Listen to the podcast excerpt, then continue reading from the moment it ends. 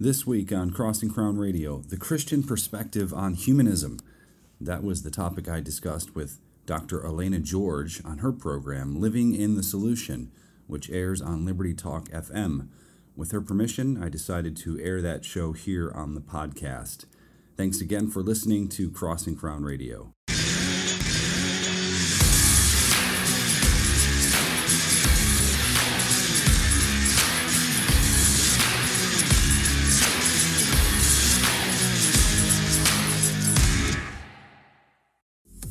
Revolutionary talk for revolutionary times. Promoting peace, liberty, and prosperity around the clock. LibertyTalk.fm.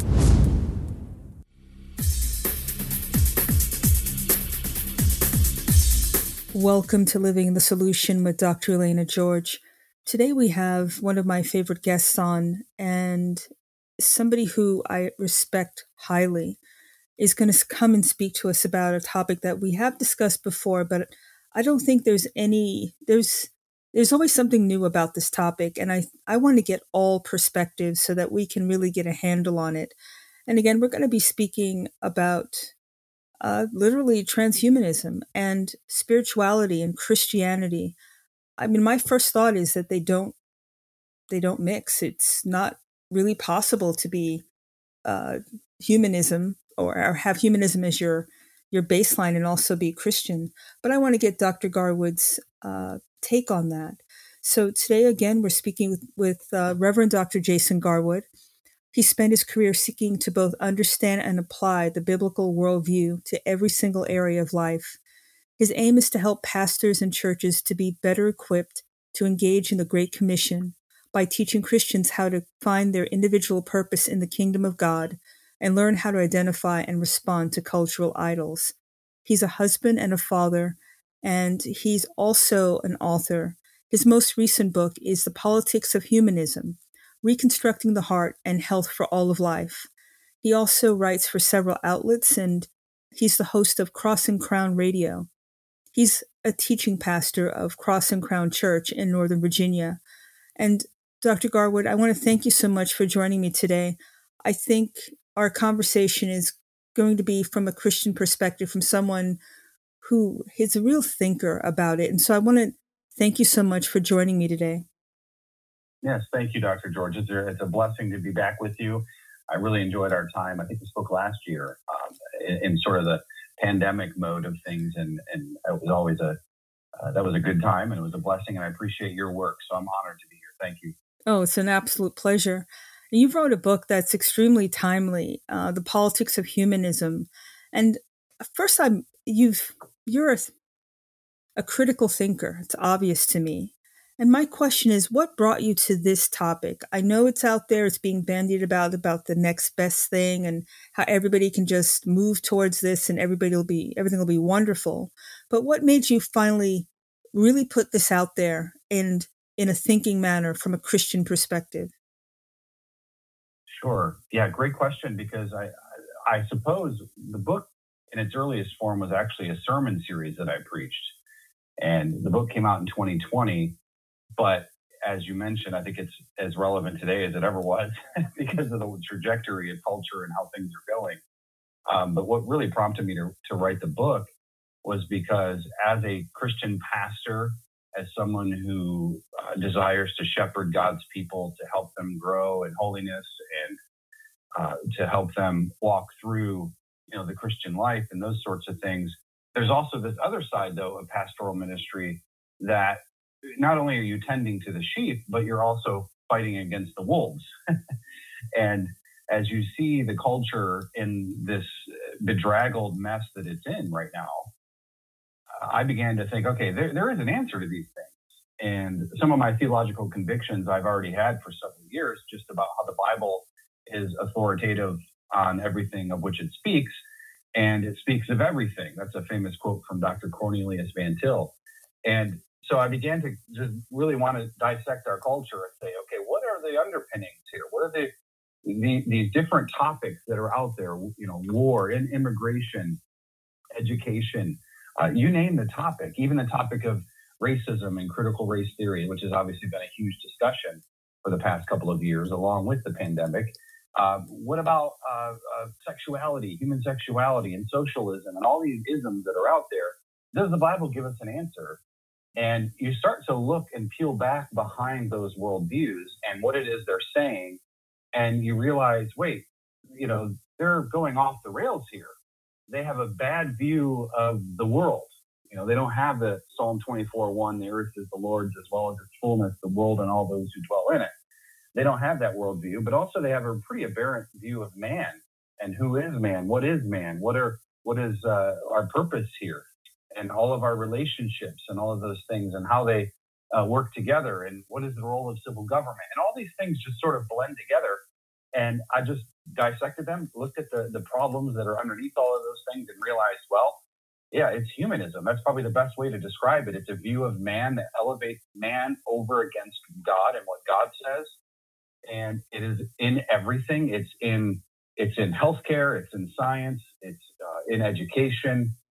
The whole gamut of culture has been polluted by this false religion. Is really what it is. It's the religion of fallen man, and that's one of the opening chapters. So that that was how it all began. I just looked around and said, "We have problems."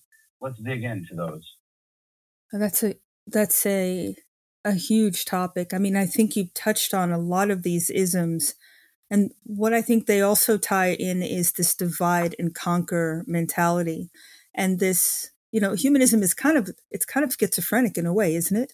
If men are supposed to be their own god, but they're subservient to to the animal kingdom, right? Everything is man is should be basically removed. We're the virus, we're the cancer of of the world, right? The Earth is yep. also more important than we are.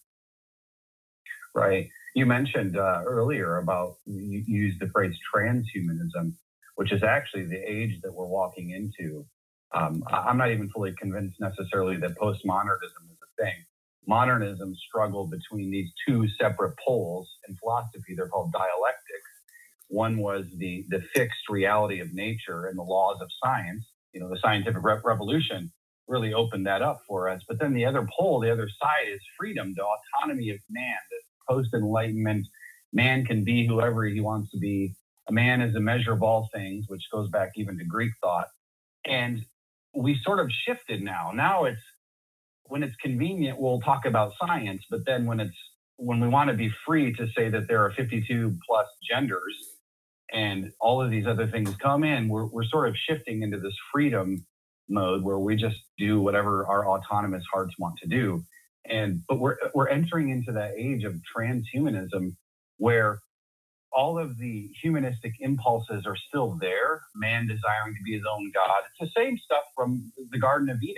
Mm-hmm. Uh, you know, epistemology, the study of how we know things, and and the same problem that Adam and Eve experienced we're seeing people today experience where there's no knowledge uh, above us in the heavens. There's no knowledge revealed to us. As Christians, we believe in uh, what's called revelational epistemology. God has revealed himself to us. That's how we can know things.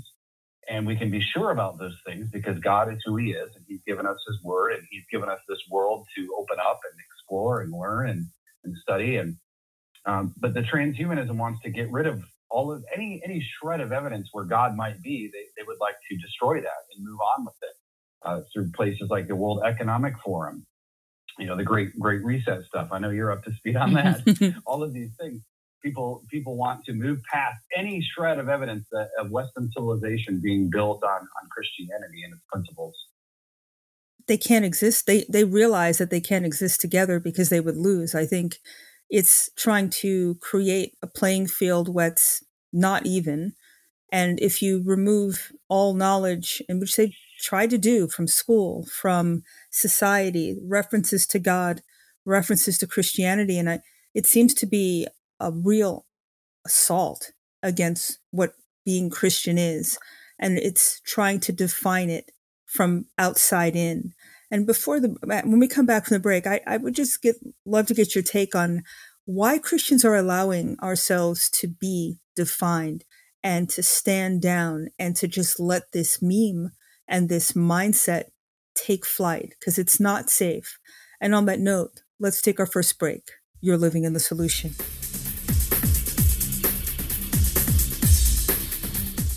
Welcome back to Living the Solution. We're speaking with the Reverend Dr. Jason Garwood. He received his Bachelor of Science degree in Bible from Cairn University.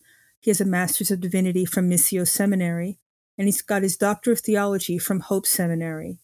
And before the break, we were speaking about this this movement towards uh, removing God from our culture. And I, as a pastor, I'm sure you've probably seen this. I feel this that we're just allowing people, the society, the social mores to demonize Christians. Everything's the fault of Christians and they need to be removed. And you can say whatever you want about Christians, but no other no other group. And it just seems like it's just left and these this energy, this negative energy being thrust upon us is not being thwarted.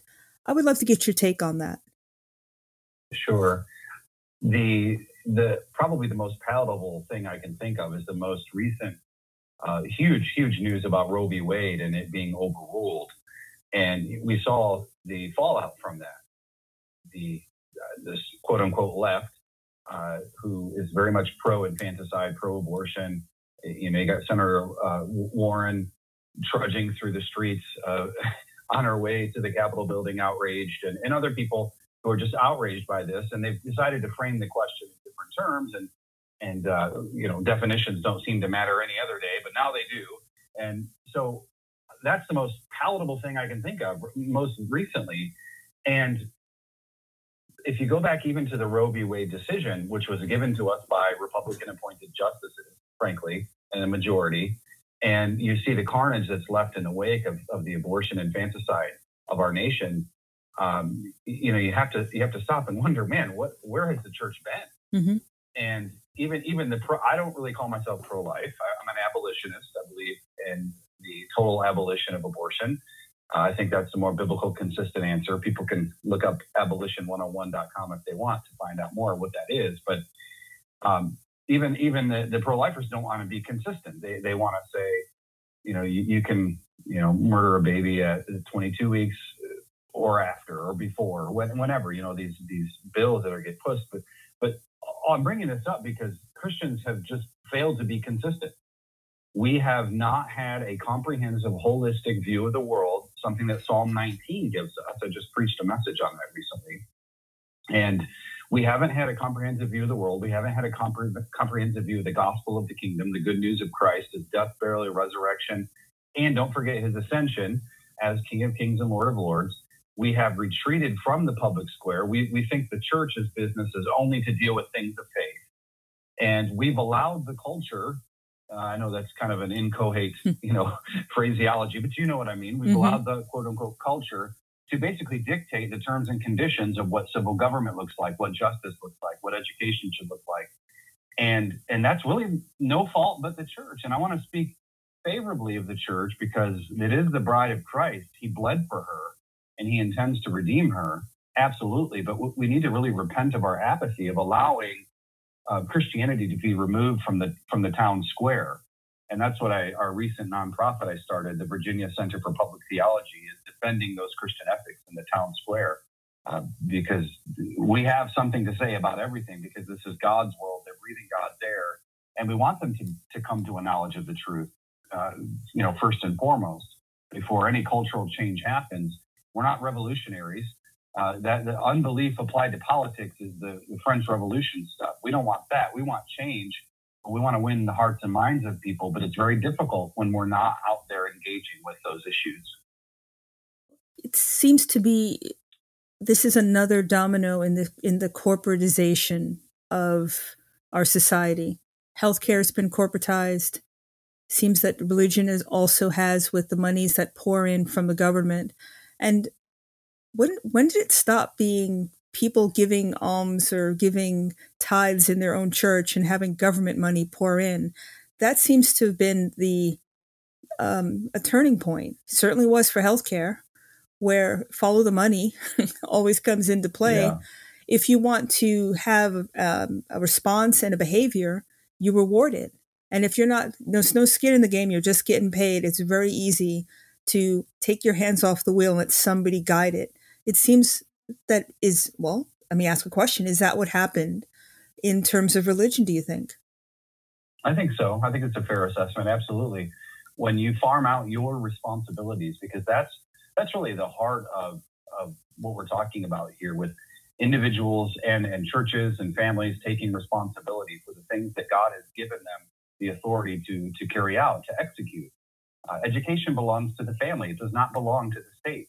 Um, safety and security, that's the biggest idol I think I could point to, where we, where we farm out that to the state, whether that's the things like the Patriot Act or uh, any other legislation that comes after, instead of us taking care of ourselves, which just seems like kind of what you were hinting at there and saying, it, it seems like it's just easier for someone else to do it. You know, the, the government, the taxation that we're under right now. I mean, they, you know, they threw tea in the harbor over less. and we're, we're being suffocated by statism, which is the great idol of humanism. And I, I think we have we have given ourselves over to to given given those responsibilities over to the state, whether that's you know, the, the, the tithe of the church going to fund education, going to help fund, uh, you know, the single mother. Speaking of the Roe thing, all of a sudden people are saying, well, where's the church? You better be ready to adopt. What do you think we've been doing for 2,000 years? we did it for, in the Roman Empire. We adopt children. We invented the thing called the hospital. you know, we've been we've been after it. No humanist Stalin regime ever came up with those types of you know no. care for for people. When you put it in those terms, it makes me think of all these isms as a mechanism to shut people up and also to push this through without resistance. You know, you think of immigration, for example, kind of uh, cynical that people coming in are getting churches are getting paid to to house people. I mean, this is a money making venture in some instances. So, is it really all about altruism? Is it really that this is what Jesus would do that they claim? Or is it money pouring in? All right, you know, what's the underlying underpinning of this? It, it's bigger than yeah. we think. Instead of people being shouted down as being the worst people in the world, people really need to take a step back and look at it because there's nothing like giving because it's from your heart. That's real. This is a little bit, uh-huh. it's somebody's making money on this and, and it's on the backs of somebody else while you you cower people, you know, based on being called names, it's just not right. I mean, it, how do we dis, disengage ourselves from this? Yeah, I think it starts with recapturing the standards of God. What does God's word say? That that's really what I did with the book was just take what does God's word say to these issues, and that is a goal because I realized some of those topics, like you brought up immigration, uh, the same money issue went on with the pandemic you know, nonprofits and churches, we shut you down, but you can apply for these grants and we'll give you money. And where did that come from? I mean, you know, we're, we're we wonder why the gas is so high now and, and, and inflation is so high. Sure, there are policies of the left that contribute to that, but when you print trillions of dollars of money to respond to your own thing that you created, the government, federal mm-hmm. government, then you know, of course, you're going to create a, the, the wreckage of culture that we see right now, economically, especially. And what you what you said about the heart, that's that's the center of Christianity. The center of Christianity is a restoration of the religious direction of a man's life, because all of life is religious. And when you don't have the standards of God in place to get you to a certain goal, then you're willing to compromise along the way. You're willing to compromise on on on these types of things. You know, the, the whole welfare system as well. I'm all for helping people, but that used to be the church's job. It used to be the community pulling together and, and helping. You know, uh, Farmer Joe, whose barn burned down, everybody got together and helped rebuild it. You know, and that used to be a thing, and we've lost that because we have we don't care about God's standards much, and it's just easier to file some paperwork and get get the unemployment. You know, and and it's difficult to untangle that knot. You know, that cake has been baked for a long time, the statism cake. It's hard to unbake it. It's hard to to pull everything out that needs to be pulled out. But I think that if we're honest, if, if the Church of Jesus Christ that professes the true religion of the biblical gospel, if we can re- repent before God and seek to do his will, you know, via his standards, then I think we can recover a lot of that and we can start to see statism go away and we can start to win people's minds. Um, I don't know if I have much time for this quick story, but I saw a thing where these women, they're uh, uh, leftist liberal type women, got together. They're mad at the hookup culture. They're mad at the quote unquote rape culture. And they got together. I don't know if the story is real, but I saw it. I saw it somewhere on the internet. And they said, you know, we're going to make a pact. We're not going to we're not going to get with a man until he's ready to marry us and sign a contract and provide for us, take care of us and our baby. And, and the joke was, well, welcome to traditional marriage. and it's something as simple as that, you know, just have godly families with children who love Jesus and are, are, know how to find their purpose in the kingdom of God. And and boy, I really think we could change things. We could see the heart of the nation change. The hearts of the people are changing. I, I couldn't have said it better. And just to backtrack on what we talked about with the welfare system, I mean, really, was it designed? If you really, you know, break this thing apart, was it designed to rem- to get rid of the family? Because in order to have uh, benefits, you had to say you didn't know where the father was. That was like a setup. You were paying mm-hmm. people to have children out of out of wedlock. You were paying to have these fragmented communities, and you know, as the money goes, that's how the behavior goes. And now we're reaped, we've reaped what that sowed. It's kind of interesting that story because if that's what it's gone to such a, the pendulum has swung so far that people are really, it's an eye opening experience. And maybe this is a, maybe we're on, coming back towards the center, towards God. I hope. Yeah, I hope so. I mean, I, I don't know how bad things have to get before we actually turn turn turn our faces to the ground and say, God, please do not smite us because we have blasphemed your name. And, and that's really, that's the preacher side of me where I, I really want people who are listening to really consider, you know, the truths of God's word and the beauty of God's world and the culture that we get to produce and, and the things we get to enjoy, uh, all for the glory of God. He has, as Psalm 23 says, he's, he's prepared a table for us in the presence of our enemies um, we get to dine with Christ. We get to be with Him. We're united with Him. And if we will just simply cast ourselves upon Him, uh, I really think that there could be a massive change, sweeping change, like never seen before. To uh, from your lips to God's ears, and I think part of that change is not living in fear, not letting somebody uh, determine your your fate. I mean, taking your power back because you know there's a bigger picture. Because this doesn't matter. Because doing the right thing but for God's reason outweighs everything that comes at you in this world. On that note, let's take our second break. You're living in the solution.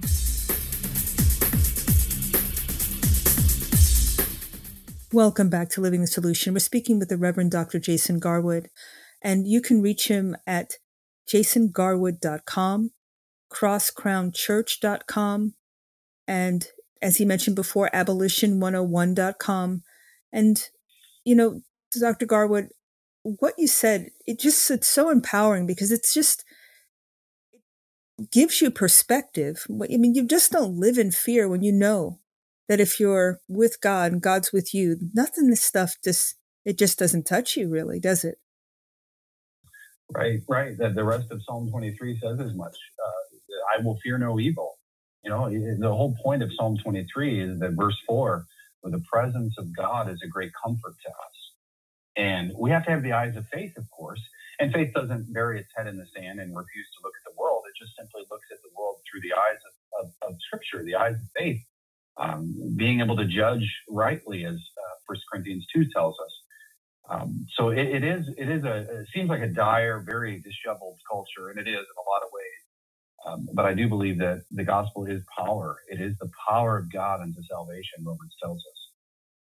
Well, in the book, you talk about uh, various topics, and, you know, humanism is one of them. And how does things, we talked a bit about immigration, but racism, how do you think that's being used as a weapon now in our society? Sure. It's, it's, it's, well, first and foremost, especially the, the, the aberrant uh, critical race theory aspects that are being used to bludgeon uh, people into some sort of, uh, of guilt Um, no doubt, America's history has been stained uh, with with treating African Americans as lesser than human. Uh, same same same thing we do today with uh, those who are still in the womb, and that stain, of course, is something to to consider. It's something to think about deeply. Racism, I and I use the term in the book, but I'm using it because that's a that's a term of, of humanistic presuppositions anyway. Um, I prefer more biblical language uh, where we talk about ethnicities, and we can certainly talk about nation states and those ideas. Um, and and even that doesn't apply anyway because you can be American, and how many Americans have different, all sorts of different skin color. But the issue of racism is being used today to to really, I think, try to backfire, uh, or maybe I shouldn't say backfire. It's backfiring, yes, but it's being used to fire at the Christian worldview, and and that, of course, is is just erroneous thinking. Uh, if if there is sin, then the answer is repentance and the gospel. The the answer isn't you know telling everybody that that um, you know you're a racist if, just because we disagree on a particular mm-hmm. policy. You know, mm-hmm. uh, so it, it's ludicrous, really, what what we see happening.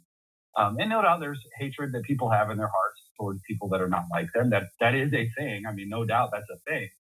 Uh, but on the other hand, it's it's not. You you would think that this this nation is just bigoted and racist. Everybody who would consider themselves Christian and on on the so-called right, you know, you're just you're just must be a racist. And and I just it, you're you're starting with wrong categories, and therefore you're going to have wrong conclusions.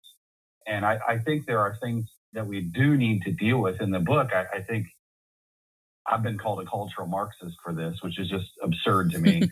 but you know, the black church, for example, exists because the white church didn't want the blacks in church. like you know, there, there's history there. there. I think we have to be honest about those things. And I think there are things that we can do, especially as Christians, to lead the way in in in those interactions um, with with whether it's white, black, Hispanic, it doesn't matter. Whatever the cultural differences are, or um, I think we can deal with those things.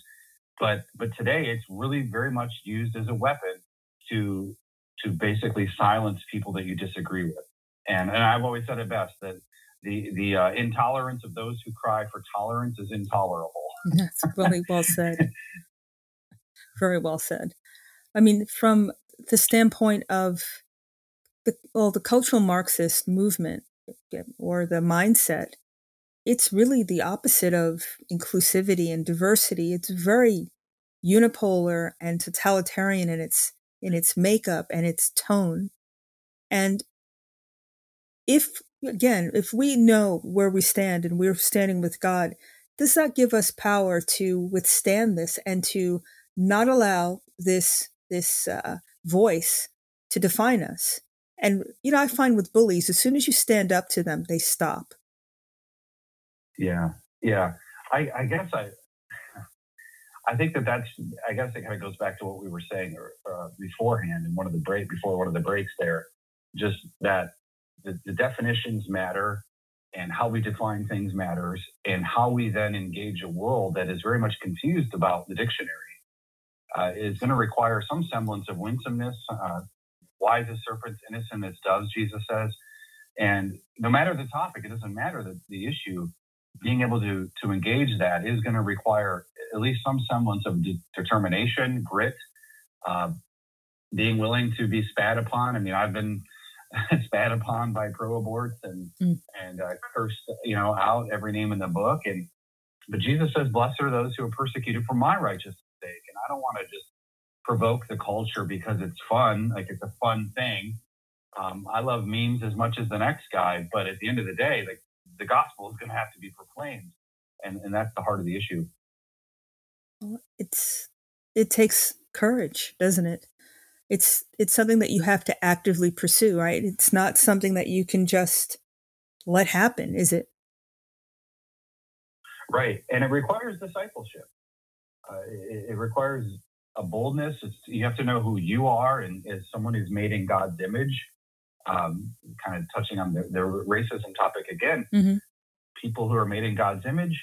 And the Christian vision is a uniting of people from all tribes, tongues, and languages this glorious song in, in the book of Revelation, uh, where where when the heavenly when the new heavens and new earth is finally consummated, uh, you know, there will be this glorious, beautiful picture of humanity that Christ has redeemed. And we all look different and we may have different accents, sound a little different. We may like different things, but we are united truly in Christ. And, uh, you know, being able to boldly and, and courageously step out into the street and step out into the front of the abortion mill. We do abortion mill work as well. I've been talking with legislators here in Virginia. We're trying to get a bill of abolition of abortion here. And, you know, I'm trying to find guys who are going to be courageous, who are willing to step up to the plate and say, we need to treat people equally under the law. And it's difficult to find, but it does require us to, to know who God is, know who we are. And those two things are connected, by the way. Uh, and then being able to trust the Holy Spirit's work as we go and, and seek to advance the gospel. You know, we talked about st- statism at the beginning of the show. I first, I, for the people who don't exactly understand or know what that is, what is statism? What do you define it as? Yeah, pronounced either way, statism, statism. Uh, mm-hmm. Uh, the point is, though, it's the elevation of the state to what I would call an unbiblical category, meaning that the only person who has unlimited and unending jurisdiction and authority is the Lord Jesus Christ. All authority has been given to me, he says in Matthew 28. So he's the only one who has all authority. Statism is this attempt of man through government coercion to claim total jurisdiction, total authority. That's probably the most succinct definition, which is idolatry, is another way to say it. Sums it up pretty well. So So, from a Christian worldview, from a Christian perspective, I mean, the Bible says, you know, we're not of this world, but for real, we're not of this. Is it not possible to serve two masters, is it? Right. And, and being not of this world, uh, referencing Jesus in his communication with Pilate in John 19, him, when he said, My kingdom is not of this world, he mm-hmm. just simply meant the origin is not of this world. No man gives Jesus authority. His authority is, is given from above, he tells Pilate. And so he doesn't mean that this kingdom has nothing to do with the world. He just simply means that it doesn't function the way the world functions. And, but being not of this world, in that sense, you know, the Bible uses a lot of terms for world.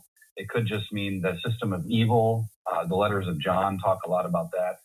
Um, so we're not of that. We're not of this aberrant system that has, you know, for ever since the garden decided to work against God and sin in, in sin and transgression. We're not in that. We're not. We, we have been renewed. We're seated in the heavenly places. We've been raised with Christ. Um, we we think differently. We have the mind of Christ. Uh, we are walking with the Spirit. Those types of things. Mm-hmm. Um, so, kind of um, lost my train of thought a little bit, but that's okay the the point is though we we don't because of those things we don't disengage. We actually ha- now have more reason to engage. That's interesting. I mean but not be sucked in right? That's it's you're engaging but you're not allowing it to take over you take you over right? Right. And the, and the thought patterns that are out there that are based on humanistic presuppositions those should not be the driving force. That was my entire frustration with mm. how the church responded to the pandemic. Instead of moving toward the, the infirm, toward the sick, that's what Florence Nightingale said about, about Jesus. She was impressed by him moving toward the sick. Instead of engaging that, well, the state has it, big pharma has it. They'll come up with a pill, a shot, you know, something that'll give you myocarditis, but who cares? Just trust them. And and and we, we just responded poorly because we got sucked into this idea that only the elite, like Dr. Fauci, who, who should be tried for crimes against humanity, um, we got we just responded poorly, and it's because we weren't thinking the mind of Christ. We weren't thinking about creation-based medicine. We weren't thinking about how to take care of our bodies. We've just trusted someone else to do it. Well, I think that's probably that's exactly what happened, but it, because it was easy and the will, or I should say the the rhetoric was punitive. If you did speak up, if you did try to stand firm, something was going to come and knock you down. But I mean, ultimately, the choice we have the power, don't we? Because ultimately, we have to we have to choose God. We have to make a decision about what what's important to us, and not fall into this worldly trap. Whether you're going to keep your job, is it really worth it if you can't survive it, or you lose you know your ability to work because you've been injured in some way? I mean there's a lot of things a lot of ways to think about this but let's take our last break and come back. You're living in the solution. Welcome back to living the solution. Um, we're speaking with dr jason garwood and before the break you know it just seems to me as humans and as you know vessels of god you know we're all created in his image. How can government i mean we technically in our government in our uh, society we tend we make up the government don't we? How do we just cede our power to this entity that's supposed to take care of everything from cradle to grave? I mean it just seems like we've come completely left from where it was really about self-sufficiency self-reliance and doing things because it was god-centered yeah you know that's kind of to this is tied in a little bit of what you had asked beforehand before the break.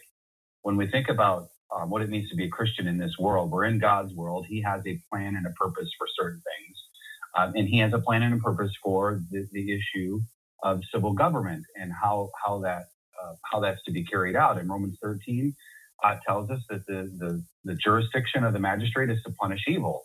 And as I study Scripture, and it's something I'm going to write on, and hopefully in the near future, uh, I see what's called a theocratic ju- judiciary, meaning that um, the executive and legislative branches of the government are actually the heavenly places. Um, the, the, the executive is, has grown and is now being groomed to essentially be a dictatorship where alphabet soup agencies can knock down your door, no knock shoot you, and oh, we got the wrong guy. You know, you, you live in this this environment where um, police are given all of this extenuating authority to just pull you over for whatever they want and and and, and we see how that goes sometimes. And so we live in this culture where to what you said self-government is kind of thrown out the window and we just have to follow the rules keep our head down and hopefully not run into anybody who's going to mess with this. And that's not a way to live. It's not a way to, to live at all and while i love our constitution and we've had a checkered history with that. Again, mentioned earlier, not treating African Americans who were brought here as slaves as people made in the image of God. And the Constitution apparently didn't stop that. And not only did, didn't it stop that, you had a Supreme Court decisions like the Dred Scott decision, and it, it, it's it's just been a it's been a mess. And so I'll tell you what I think about that, Dr. George, because I think this is important. Mm-hmm as we think Christianly about this. That's the goal, right? Thinking Christianly about mm-hmm. it. The the founding fathers, some of which are Christians, many of which are humanist deists, even Thomas Jefferson, not in my view, not a Christian. As brilliant as the man was, much of the founding fathers were influenced by men like John Locke, uh, David Hume, some of the, the the the Western European thinkers who were basically trying to pull Christianity away from uh, sort of a sec into a secular view of government. And the difficulty I have, and, and uh, Lysander Spooner wrote a little book about this after the Civil War.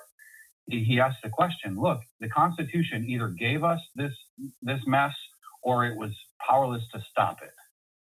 And you probably have heard the quote too. I don't remember who this was. If it was Franklin or somebody said that basically our government presupposes a moral people and so not only has we have we lost the morality of it, we have chosen to run this government system where they're supposed to work for us, but in fact, we're working for the for them. They're taking our money and they are spending it, you know, obviously luxuriously and not in a way that's even close to godly stewardship.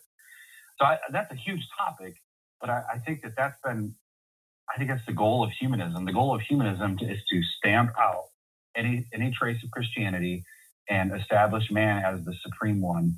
And I think our government has a lot of work to do. And I don't know if America can hang tight because right now we're seeing the, the states just rip apart on the issue of abortion, uh, especially. uh, this left and right divide, which you know is very real. It's very real. It's very difficult um, thing to navigate because you, you, don't know who's next to you. That could be just completely opposite of you politically. Mm-hmm. Christians have to be wise in, in engaging in that. Well, from the standpoint of engagement, you know, we're living in a, I don't know, safety becomes an issue. You know, we've got all these other variables where people seem, it seems to be, as I said at the beginning of the show, a bit of open season. So people can be hurt, they can be, you know, physically uh, assaulted, they can have their jobs taken away. How can we make that start that movement because i think it's you can't stand pat at this point like we like we discussed there has to be action and wise action obviously but how can how do we get that ball rolling is it home churches is it finding a, a parish or a church that is like-minded how do you make that move because from a the bigger picture most of the churches are very anti making any kind of change. Yeah. Yeah, Ecclesiastes 8:11 says because the sentence against an evil deed is not executed speedily, the heart of children of man is fully set to do evil. And you know, people put their head in the sand and, and just lament or wait, wait, maybe Jesus will come and zap us off the planet. Um, we, we cannot afford to do that. Not when Jesus has given us marching orders to go and disciple the nations to baptize them and to teach them how to obey Christ. So, what to do? That's a difficult question, honestly, because you, you do have, I mean, I have my own frustration with pastors, even locally, and I, I try to, to engage them, to love them.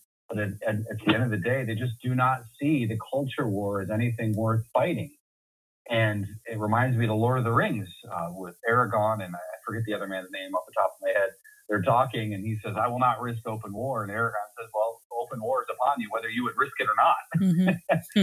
and it's it's here. It's on your front steps. And are you going to have the courage and the boldness to do that? I do think Christians. Uh, there may be a place for Christians to to uh, respectfully engage their their pastors and, and, whoever their spiritual advisor leader is in that in that regard. You know, different denomination, denominations have different setups, but I, I do think though that we we ought to be learning how to at the grassroots level connect with with folks. Perhaps perhaps you do need to leave your church. Perhaps you've tried and, and you've just they've just failed repeatedly to lead the church church militant into the world for the kingdom for the sake of the kingdom um, you know maybe you need to move we started our church Cross and Crown church with the idea that we would have a long-term vision long-term vision we want to see businesses started. We want to see schools started. We want to see education pursuits. Um, we want to be active locally. We want to make sure all our county board of supervisors know who we are. Who that we want the sheriff to know who we are, and we want to know them to know that they are accountable to us. And a lot of churches just can't think past the five next five years. Um, I think it's important for Christians to, to be able to have like-minded fellowship in those regards, and, and it may require you to move. We moved to Northern Virginia to plant. I was pastoring in Michigan, moved away. Um, just felt like we needed to set the tone with our church from the very beginning. We've had people move from all over the country to come and join us in, in this pursuit. And and, and I, I think that sometimes that's what's called called for. Sometimes mm-hmm. that, that's what's necessary. Sometimes you have to be really bold and you know you build it they'll come kind of mentality. That to some degree people are you know they're a bit of a follower, right? So if someone is bold enough to take that step and to show the way, it takes that, you know, that little bit of inertia and then it's, it's stream. And then it, it, before you know it, there's a lot of people who like to follow and they're with you.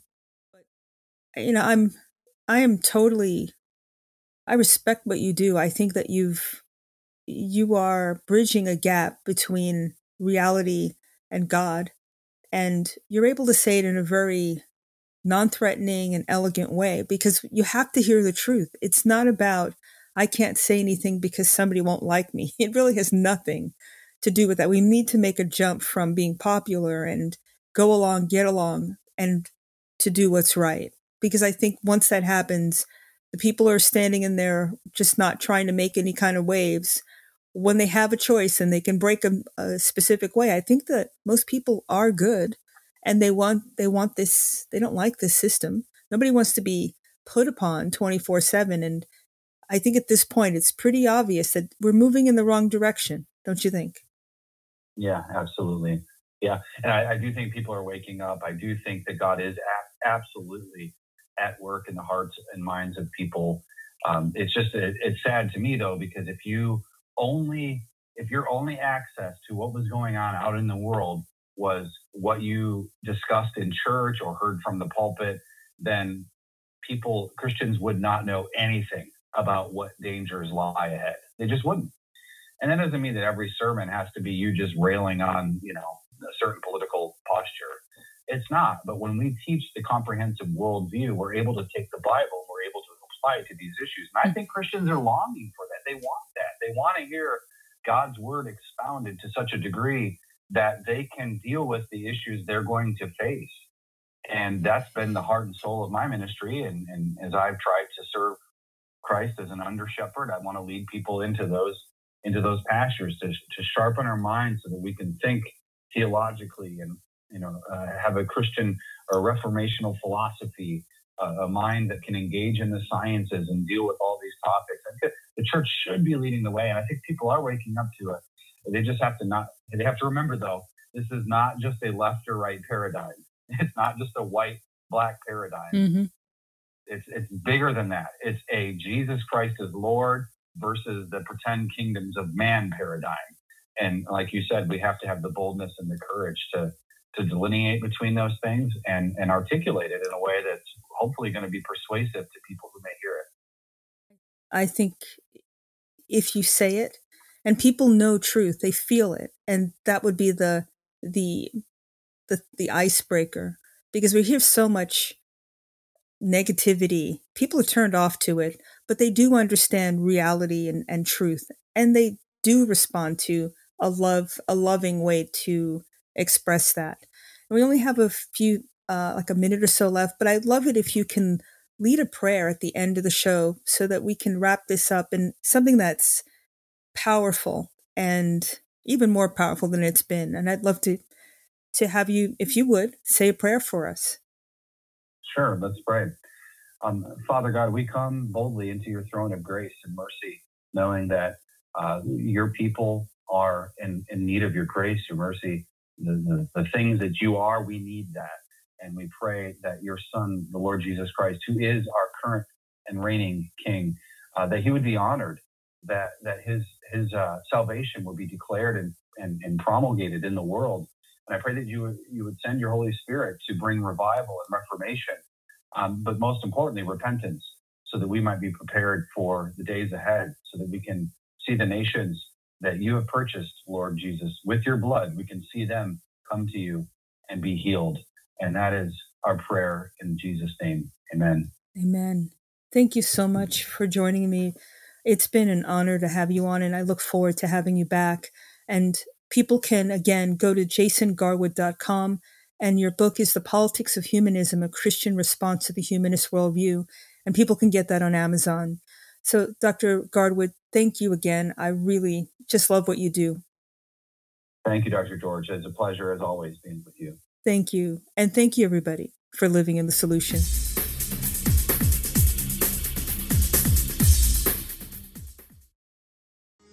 Revolutionary Talk for Revolutionary Times. Liberty Talk FM.